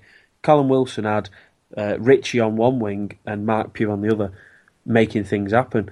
Whereas if we were to sign whichever striker in this league you want, he's got Liam Feeney on the right wing. It's it's not just bring in a number nine and there you go. There's the playoffs. There's promotion. It, it, there's got to be a unit around him. I mean, he'd have Zach Clough, uh, but it's not as if we've got you know healthy competition on the wings. You're right, and, and I think there's, there's definitely something to be said for that. But let's not forget, Le Fondre had uh, Feeney last season. Le Fondre didn't play with Chungi. Le Fondre didn't play with you know Chris Eagles in his finest form. Uh, he, he, played with, with a pretty poor Bolton Wanderers team. This is a slightly new Bolton team now that we've got this season with the players we've brought in. So whilst it's definitely true that the that the, the unit combines to make the individual uh, look better, uh, we've still got a decent unit, I think, this season in, in, total. And I think we could be more than some of our parts with a, with a decent striker in there. But my last point on that one uh, is that a lot of the best strikers in the league didn't play in the league, or, or, it was the first season in the league. You know, so there's no reason to to restrict ourselves to being concerned that we're not signing people from the top divisions. Dan, um, just to address your point about Le Fondre, for example, I know he didn't come from the top league, but that, that sort of proven proven play. I mean, Nouha Dicko, Benik Afobe, granted they went for, for reasonable money, but they hadn't really scored goals at too high a level previously to that. I mean, bloody hell, yeah. that French lad United, that French lad United signed last week. He's only scored what ten goals in his whole career, and they're spending was it forty million quid on the fella. Um, I just think sometimes you've got to take a bit of a punt on someone. Uh, Anthony Stokes might have been that man. Uh, but obviously they changed they, they, changed their mind at Celtic at the last minute when we were looking like we might have been getting him out, getting him on loan. Um, but yeah, like football's funny, isn't it? People can have a bad season one year and then they can move clubs to somebody else, and all of a sudden they look like someone totally different. So there's nothing, to, there's no reason to really write our season off. I don't think just because you haven't got a striker at this minute. Um, but let's just wait and see who who Lenny gets and uh, and who we can take it in from there. Um, but I think it's been a really interesting debate. Um, I think these BWSC meetings uh, do bring out some interesting comments. Um, hopefully, it's been interesting, interesting to listen to as well. I know it's been interesting to discuss with you boys. Uh, we'll have a short little break just because we've been feel like we've been talking non-stop now for about forty minutes on that, um, and we'll come back and we'll let, we'll just dwell for a slight while on uh, our favourite number fourteen. Gary Madine. Who uh, his name isn't Gary Madine. Gary Madine, yeah, yeah, yeah. Thanks for breaking my breaking my punchline there, Dan. Just before I was about to hit peak punch, peak punchline. And, uh, and we'll talk about Kevin Cyril Davies, uh, superhero, super striker, super Kevin Davies. So stay where you are. We'll be back momentarily for segment four, uh, SKD Memories. Stay where you are. Right, welcome back. Uh, we were going to talk briefly about Super Kevin Davies, and we certainly will in a moment or two. But there's something I just wanted to just bring up. Um, we appreciate, as ever, all feedback from our fans. Uh, I say fans in the lightest possible sense. We know we're not famous or anything like that. I mean listeners, uh, readers, or whatever you are, whatever you may be. One uh, very kind soul, uh, and I'm sorry I don't remember your name, and I'll, I'll, check it out see if I can find it in the coming days. Uh, did have a little bit of constructive criticism that he wanted to put across, and uh, I want to address that first to to one Daniel Cedric Murphy. Daniel, um, you've been accused by a member of the public of having a potty mouth, and uh, I just wanted to know your, your, your response to this. Uh, please try and uh, keep it without swearing. Do not say fuck, do not say fuck or bugger. Um, Dan, you, you've been accused of having a potty mouth. I want to know, you plead guilty or not guilty? Before me, ne- never. I don't know. I think he's mistaken me for Liam or something. But never me. I just think I was gonna. When I originally told you to bring this up on the podcast, I was gonna outwardly say a swear word like a complete rebel. But consider, since you've worded it as it was constructive criticism and nicely put, I'm not going to be that much of a bad person. See, I would have said a naughty word there usually, but I'm I'm curving it. But what I would say, um, the complaint was we could get we could put off potential advertisers, and I would say we've had emails before asking if we want to advertise, haven't we, Chris? We have. Regardless, yep. And second of all, I don't think we have a big enough listenership anyway to get anywhere realistically in that domain. So I will do and say whatever I like because it's my podcast, uh, our podcast, and fuck it, really. well, what we'll say is again appreciate all. My apologies. All feedback. Uh, we do understand. We do understand. Yeah, that there's uh, there's, there's, there's kids who listen to it. There's all this kind of thing. But uh, yeah, I think I do believe, if I'm not mistaken, it is marked as an explicit podcast on on iTunes. Um, take explicit for being whatever you think it is. Um, but yeah, Dan, just just behave yourself. Yeah, I do behave try. Yourself. It's only natural. I'm a sweary person. I don't I, I, don't do it on purpose. I just it just comes out. I'm, I'm absolutely. Well, we're all we're all human. We're all human beings. Uh, you know, if you want to, if you think a swear word embellishes the conversation, you know, I'm all for it. You know, we're all adults at the end of the day. But let's uh, let's put that one behind. We'll, we'll say thank you to that individual, whoever you are, um, and we'll, we'll see where we go from there next week with Daniel Murphy and the line again a swear jar that we're going to implement. every time every time a naughty word gets said, Dan has to do a forfeit, and we'll, we'll work those out as well in the coming days. Right, on to the segment 14, which we're going to call we're going to honour in the very memory, not that he's dead, of Super Kevin Davies. Uh, his retirement hit me like a brick while I was on holidays. Very upset to hear it. Obviously, one of my favourite Wanderers players and the favourite of a good many as well, given the response you've had from the readership and the listenership. Uh, Davies, of course, uh, a veteran of over 400 appearances for Wanderers, many of whom uh, many were taken as captain scored 88 goals. Uh, I believe it was 88 goals for the club. I could be mistaken. I read something the other day about that. Not to mention uh, also playing for Chesterfield, Southampton, Blackburn, Southampton, Millwall, and latterly at Preston North End. Also made appearances for England under 18s, under 21s, and memorably one cap uh, for the first uh, first full England team back in 2010. Uh, retiring at 38 years old, he was sadly missed uh, as far as professional footballers go. He's been a mainstay of my you know consciousness, I guess is the right word to say, in terms of football over the years. I will certainly miss him, and I wish him all the best for the future. And so I'd be interested to know, lads, what Kevin Kevin Davies means to you. Obviously, he, he means a hell of a lot to me, and I'll tell you all about that in a minute or so. Uh, but Tom, would you mind going first on this particular one? Uh, Kevin Davies, what does he mean to you? Uh, take as much time as you need. Yeah, I'm going to try not to go on too much. Um, but for me, he's, he's a once in a generation player. Um, and, I, and I don't mean in terms necessarily of his ability. Uh, he didn't have a left foot. Um, he was quick over 20 yards, but anything beyond that, uh, he struggled for pace. His passing ability wasn't always the best. He had so many good aspects to his game as well, but the reason why I'm pointing out the negatives is be- despite all that, for me, he's, he's up there with John McGinlay for me. He's just he's just one of a kind. The the things that he went through on the pitch for us, dislocating his fingers, was it West Ham at home, painkilling painkilling injections away at Arsenal. It feels like he he epitomised um, or he, he personified our our journey as a football club because he wasn't the best, he wasn't the most fashionable, and he was there for the rise. Um, and poetically as well, he was there. He was there when we fell. He was just he was just one of a kind. Um, a real old fashioned centre forward. Um, a lovely man to boot as well. If you think about the things that he's done for the town, I don't think we'll have another striker like that. I think with with modern football being the way it is, I don't think there's much room for, for a Kevin Davies character, which is which is a shame. When he got his England debut, I was like a like a proud dad. Um, I was at uni and I was sat in the front room, um, and the, the lads that I lived with were Liverpool fans, United fans. One was a Blackburn fan, and when he was coming on uh, off the bench, I was stood up in the living room. I was like, "Everybody, shut up!"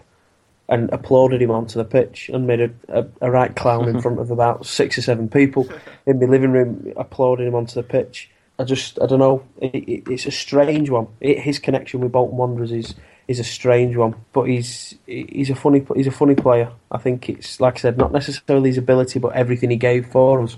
I don't think there'll be a Bolton Wanderers fan that has a bad word to say about him. Definitely, Dan. Again, the floor is yours. It's quite quite hard to follow that when everything you know is just so eloquently set up. I think I wrote an article upon the news of it breaking because it it whilst it seemed unexpected since no one seemed to come in for him after leaving Preston, it still just seemingly came out of nowhere, really. But I think, I think I wrote in this article. I think I said he didn't just play for Bolton Wanderers. He was Bolton Wanderers. He was he completely embodied. He completely personified, as Tom said. He was the the complete spirit of Bolton Wanderers. He was what Bolton Wanderers was about. It was started by Sam Allardyce, that hard fighting well, from my point of view, everywhere, I'm not, you know, I'm young. I don't, I don't know past that. But it was started by Allardyce, the hard, you know, not being good, but fighting everyone, make, make sure no team likes playing against you. You know, not being the best, but doing the best you can, and you know, getting to Europe. And whilst when Allardyce left, that spirit was lived on through Davies and you know, no matter what manager came after that, Coyle, Freedman, Megson, that, and no matter what football they tried to play, or lack of football, Davies was the man who was still keeping that fight and that spirit alive somewhat. I think, just for me, he's because obviously I missed so many of the legends that people hark back to, with you know the likes of Okocha and Djorkaeff and people like that. But from my understanding, those players, whilst amazing in their time, were their time was fleeting and short lived. I think Davies to be such a mainstay for us, and you know, be there for me, be there for so many other people, you know, so many other young fans once they were growing up watching football. I think his, you know, his legend will live on just like Nat Lofthouse has, and just like John McGinlay's has, and when me and other, you know, others my age are taking their kids to watch Bolton, we'll be telling stories of Davies, just like you know, our fathers told us stories about Lofthouse. Definitely, I think you both you both summed the man up really well. And, and from a personal point of view, um, he's always been, you know, John McGinlay's a really good comparison. John McGinlay was my first ever hero. Um, as I started going to watch Bolton when I was sort of 8, 9, 10, 11, something like that in the early, the sort of early to mid 90s, McGinlay and Andy Walker were there, but McGinlay, there's always something about McGinlay. Um, you know, the way that he would amble out after the players had done the pre-season, uh, the, the, the run up, uh, the running warm up, I should say, before the game. You know, yeah, he looked. He didn't look like a footballer. He looked like a scruffy fella who they just found on the street. But he was a, he was a top player, the top guy. And I think Kevin Davies has got that kind of everyman quality. You know, he often seemed uh, and I mean this with the greatest respect, he often seemed like he was playing out of his depth a little bit. You know, that he was relying on his physicality, which I think we could all accept. Uh, but at the same time, he was making the most of his abilities, making the most of his talents. He, was a hard worker. There was absolutely never any doubt that you'd get anything less than 100% from the man every single week. Um, and going forward, I think that helped him and it helped us. Um, and that's why he became so beloved. I remember his debut for the club. The first time I saw him, I should say, uh, in his home debut, which I think we agreed today in a, in a conversation was Wolverhampton Wanderers at home. Um, I, uh, no, no, no, no, no, no, no, no. It, it was Wolves. I'm sure it right. was Wolves. Blackburn it, game was August 23rd. The Wolves game was September 27th. I had to look this up. Right. Right. Well, I don't care. I'm talking. I'm, I'm, talking about the Wolves game in general. The Wolves game. What I remember him doing is I remember we'd signed Kevin Davies, and obviously I was mad about football back then. Probably more mad than I am about football now. I knew who Kevin Davies was. I, knew what he had done for Southampton. I knew what he'd done for, for Blackburn uh, to a lesser extent. And it was the first time I maybe experienced the, the, the, what the hell is, what the hell is that kind of signing, which obviously for Bolton Wanderers will come to be quite quite common over the years. But what the hell are we signing Kevin Davies for? You know, he's that fellow that used to play for Southampton. It was half decent a couple of years ago. And the very first game he played, there was a, a, a long elevated pass, we'll call it, up from the defence. And Davies absolutely battered, absolutely battered the defender. Uh, and I thought, oh, this is fantastic. And from then, I've never felt that sort of connection with a player since. Um, Davies just epitomised everything that, that I wanted Bolton to be. I wanted us to be hardworking. I wanted us to be the underdog. I mean, let's not kid ourselves that we don't support Bolton because they're the underdog and because every now and then we give the big boys a bloody nose. And Davies epitomised that in more ways than one. He was there throughout, giving us, you know, the, the, hope that our little club could be more because he'd made more of himself as well at the same time. Um, he wasn't. I don't think he was a cheat. I don't think he was nasty. I just think he was a he was a, a tough, old-fashioned player making the best of his talents, and he knew that making the best of his talents meant roughing up the, the, the, pretty boys, roughing up the Nancy boys, you know, giving Arsenal a kick up the ass, giving Liverpool players a, a, a, smack in the face, you know, all, all within the, the laws of the game to the most part. And it, it just became, it, it's synonymous with the way that we were, you know, we were upstarts, we didn't really belong, um, but we were there and we were making the most of what we could do while we could do it. And, and I totally agree with you, Dan, about it being romantic that he was there at the end because he was there, more, you know, more or less at the start of all the glory as well. Um, and I just really, really, really wish we could turn back time and, and the whole parting of ways could have been done properly.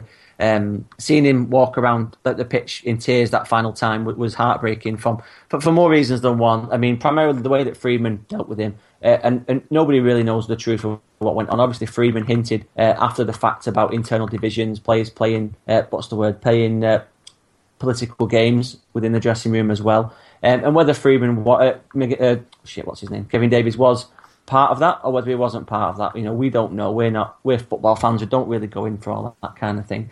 Um, but it would have been would have been nice to see a proper farewell to a, a, real club legend, and I don't I don't say that lightly. There's not many legends in modern football. Uh, every, everyone's affections are too fleeting. You know, players don't stay in one place for, for five minutes generally now. But to get to the, the level that he got to with us uh, and to, to, remain loyal in the face of, of potential moves away, obviously Sunderland, Hull, uh, all mooted over the years as well. Um, and to score the different types of goals he scored as well. You know, he's never never going to be the 25 goal a season man. But the year that he played for England, you know, he could have played for England more than just the once that he was given the chance for. He really, really should have done. He, he did right. Um, you know, scoring the goal in Munich, scoring the goals that he scored against uh, the goal he scored against United. I always remember that one where he, he, he nutmegged Rio Ferdinand and he sent Van der Sar the wrong way. It was it was a finish worthy of any striker in the whole world. It was absolutely sensational.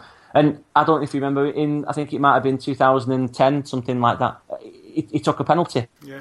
He took a penalty, scored, and it was the best penalty I'd seen for donkey's years. And he had this in his locker all these all this time, completely unhidden, uh, completely hidden away. Was that and Birmingham? He just, I think at home, the two two, when we Birmingham, Wigan's, yeah, we, we, yeah, someone like that. Them all, I remember it being, he scored a penalty against Wigan once as well. Yeah. And you're just thinking, like, you know, this fella. I know where you're coming from, Tommy, saying that you know he wasn't, he didn't have any pace, he had no left foot, that kind of thing. Um, a lot of times, I think he made the best of his abilities, but I also think he was a damn much better footballer than perhaps we, we in history would, would judge him as. Um, and I know you don't mean it in a in a, a nasty sort of disrespectful tone at the same time. No, not at all. Just just just just to point out that the reason why he's such a, as you said, and you rightly use the word legend, the reason why he's a legend isn't so much uh, his ability as a footballer, uh, but maybe the, the, the way in which he approached the game and, and the spirit that he had definitely, I totally agree. It summed us up as a club and it summed him up as a man. And I think his his, his personal values, his personal attributes mirrored our own, and that's why it was such such a good fit. And, and I'm so pleased that we that we got to see him, and we'll certainly never forget his contribution to the club. Um, even if the club towards the end perhaps didn't appreciate that, um, and obviously there was a part in other ways when it finally happens, because it should do now, now he's retired, is going to be the greatest celebration of Bolton Wanderers in recent times. That is, I, that is a date I cannot, really cannot wait for, because it's just going to be amazing, isn't it? It's going to be the, dependent, as long as we don't get relegated this season, it's going to be like the, just the biggest party and celebration of everything Bolton Wanderers did for the past 15 years or so. And, you know, Definitely. we should, we should celebrate it because it was fucking good there's been a lot of obviously towards the end of, the, of, his time at the club. There's a lot of sniping here, here, there, and everywhere. You know, obviously with social media, with his, his family and that kind of thing, which I don't really want to talk about too much. I think we need to concentrate on on the, the player uh, and and the man that we all knew him as, uh, and obviously he'll carry on to being into retirement. Um, a, a, really really top guy, like like Tom said. Obviously, I met him once or twice. Always had the, just any amount of time to talk to you. Even when you know went to the play of the season do the night we got relegated from Stoke, and he had a face on him, you know, because obviously he, he loved Bolton Wanderers as well, and he was hurting just as much as we were. But he still had time to post for photos with fans. You know, he'd talk to us, he'd have a chat. Obviously, not going to be in the greatest mood because the club he loved had been relegated. But you know, he, he would never let that get in the way of doing his duty as a, as a, club captain, and also I think he's dead right, Tom, with, with, what he's what he's done for the town as well. Obviously, set up his charity. He, he's, he's done untold untold works with people at the lads club and so on as well uh, pushing things forward with them. Uh, and I just think his legacy is going to live on. It's definitely going to be something that's going to be uh, assisting Bolton, not necessarily Bolton Wanderers, but Bolton uh, as well as time passes. And I think we'll, we'll definitely definitely not be forgetting him anytime soon. We just hope maybe one day he'll, he'll, work his way back to the Reebok in some capacity. I'd love to see him be part of the club. I think he's you know he's a clever fellow. He's got a lot to offer, um, and we could certainly do with some help. So yeah, Kevin Davies, we love you to bits, mate. And open open invitation whenever you want to, to come on the pod and uh, uh, not being too indiscreet. We've had tentative discussions about him coming on. Um, it's obviously he's had other things on his mind lately, so we'll, we'll, I'm not going to harass you with any more emails this week about that, Kevin. But if you're listening, uh, thanks for everything, mate. It's been an absolute pleasure and a privilege to have you at the club, and, and I'm sure you feel the same about playing for our wonderful side. Uh, so, any more to add there, gentlemen, before we move on and talk about the, the Twitter question of the week? Yeah, I think I think we should just go straight on to the memories, and I'm sure we've got our own specific ones to add at the end of one. At the end of them, definitely. If you can maybe think while I'm talking, you two about maybe your top three Kevin Davies moments. Is that is that too many to for you to just do? No, that's discuss? Obviously, I've got a lot of a lot of a lot of yeah, I've got a lot of uh, of Twitter responses to go through here. Uh, so yeah, top three, top three is good. Great, right. Well, I'll come back to you then in a couple of minutes and we'll go through that. Right. Uh, Ian Firth, Super White Smurf on Twitter, coming on to a standing ovation for his first England cap at Wembley. Incredibly proud moment for all at BWFC. BKD is my hero. The Birmingham quarter final sticks out for me. Such a leader at that point in his career. What a day. Uh, Michael Doran uh, snapping Patrice Evra. What a beautiful moment that was. Uh, Craig Monks uh, at Loughborough Craig. Too many to mention. For some reason, I remember him dislocating his finger. Oh, and the nutmeg on Rio. Yeah, I think we've mentioned that tonight, haven't we? Fantastic. Uh, Owen Barrington, his penalty uh, stroke knockdown for Chungi's goal at Birmingham in the quarter final of the FA Cup. An absolutely sensational uh, day out for all. Another mention for Birmingham there from uh, BWFC Dom 83, who's also uh, added any of his bookings and Wolves away circa 2003, the last minute goal. Uh, that was in my top three, actually, that one, Dom. So you stole my thunder a little bit there, and you're going to have to make me think of another one.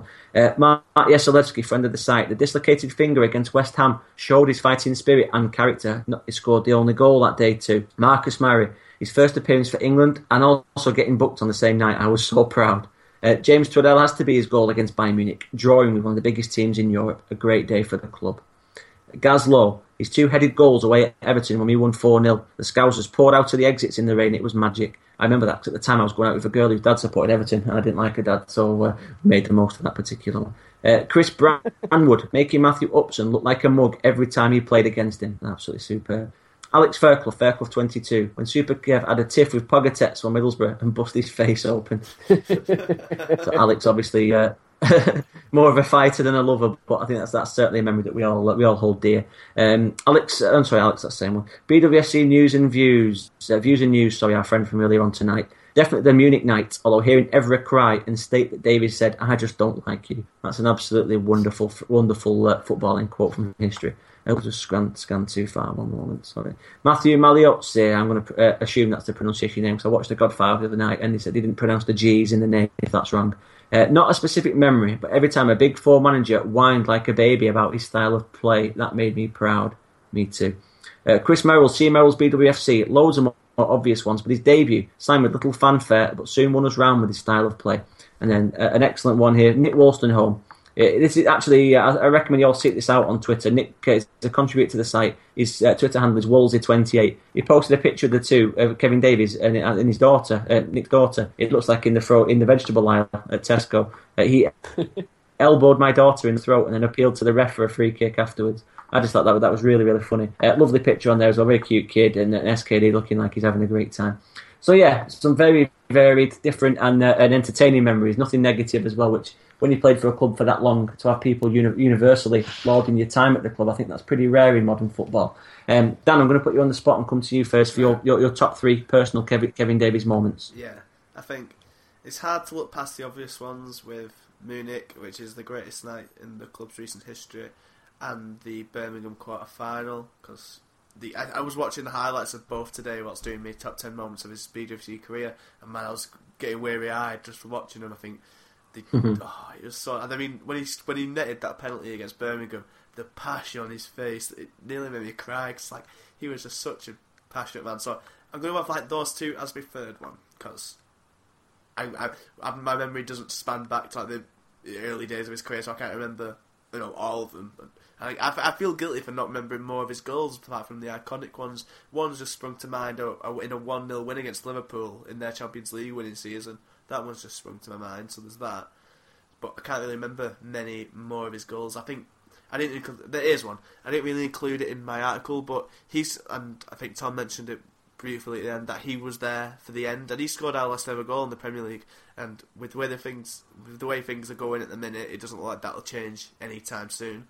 So I think that is quite romantic that he, it was him in the most unlikely of fashions as well. It was like a cross-come shot, and none of the fans actually knew if it went in. And yeah. the celebration was like really stunted. It was quite funny. Um, and then my second one isn't exactly a footballing moment, but it's one quite similar to what you said before. I think it was one of the junior whites end of season parties or something, and me and my dad had just walked into the like the lobby of the Premier Suite, and Davies was just sat there on the uh, on one of the uh, desks, and my dad just started talking to him as if he was just a normal bloke, and that just I think that and along with the picture we mentioned of uh, you know of um, Davies and Nick Wolstenholme's daughter, I think that just sums up Davies really well. He's just a, a nice man. You can't really put it better than that. But then my favourite moment, I think you may have expected this. I personally didn't include anyone who put it as their highlight, so I could have it.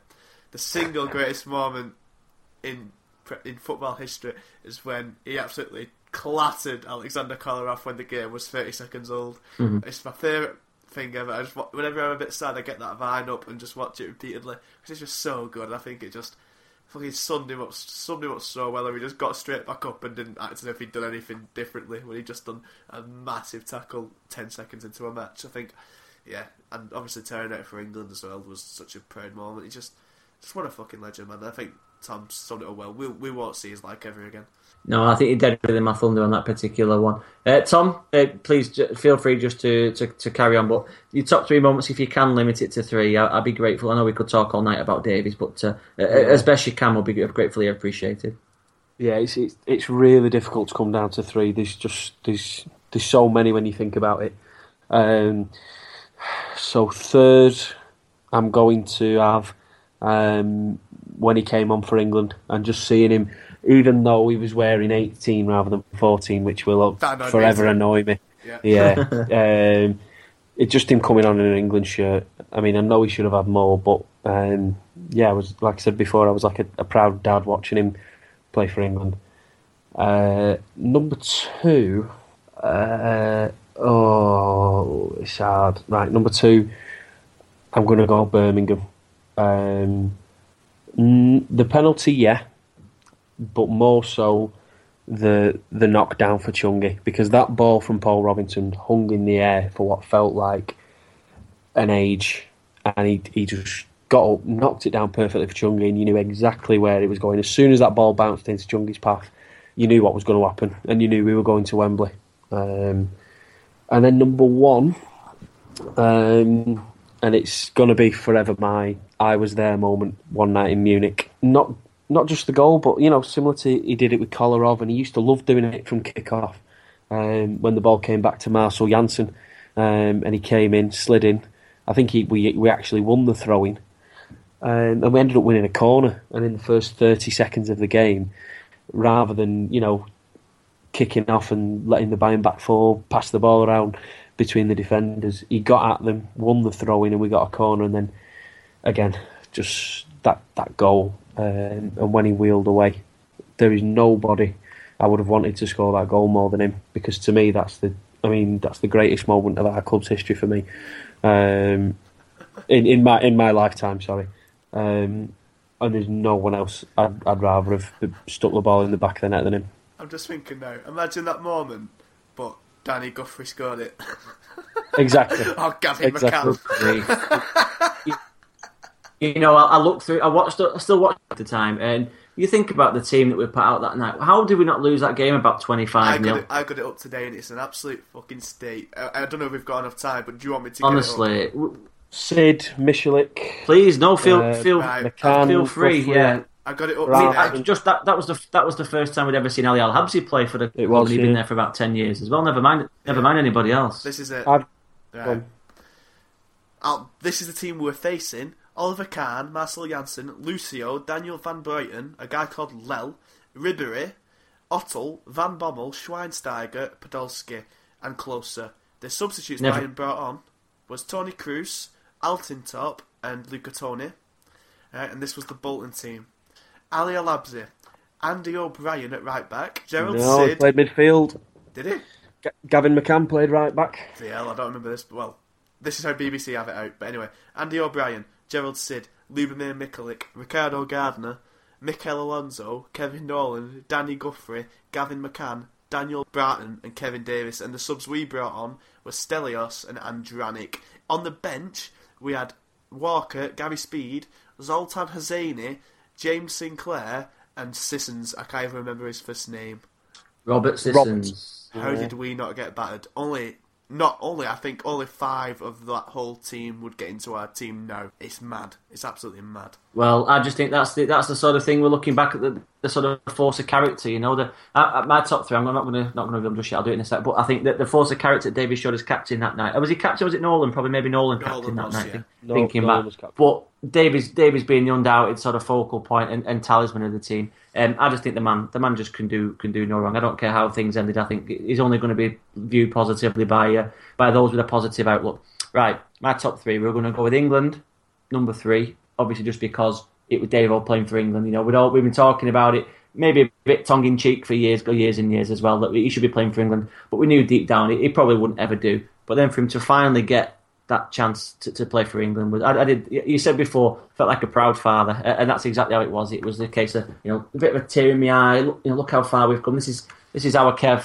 our Kev playing for England on the international stage, and that booking was bollocks as well. That booking was absolute bollocks. He didn't deserve. He didn't deserve to get that uh, that that honour. But hey, it, it, maybe it was quite fitting in some respects that that was uh, that that was super Kev. Um, second, I'm going to go with the, the goal I mentioned before against Man United, um, showing a, a, you know deft little touch, a neat finish, uh, and perhaps uh, sticking it down people's necks that there was a player in there as well, uh, despite his, his public reputation. And I am also going to go with Munich for number one, but I'm not going to go with his goal. I'm going to go with an incident that happened in the second half, um, uh, right in front of us. In fact, it was in the first half, so end of the first half. Uh, he dumped Lucio on his ass. He absolutely pounded Lucio with it with a, a strong tackle right in the corner. Lucio, if you remember, he was a big, tough Brazilian Yeah. monster, six foot four centre half. But he was he was kind of like Pepe from Real Madrid. He was a sneaky, dirty sod at the same time.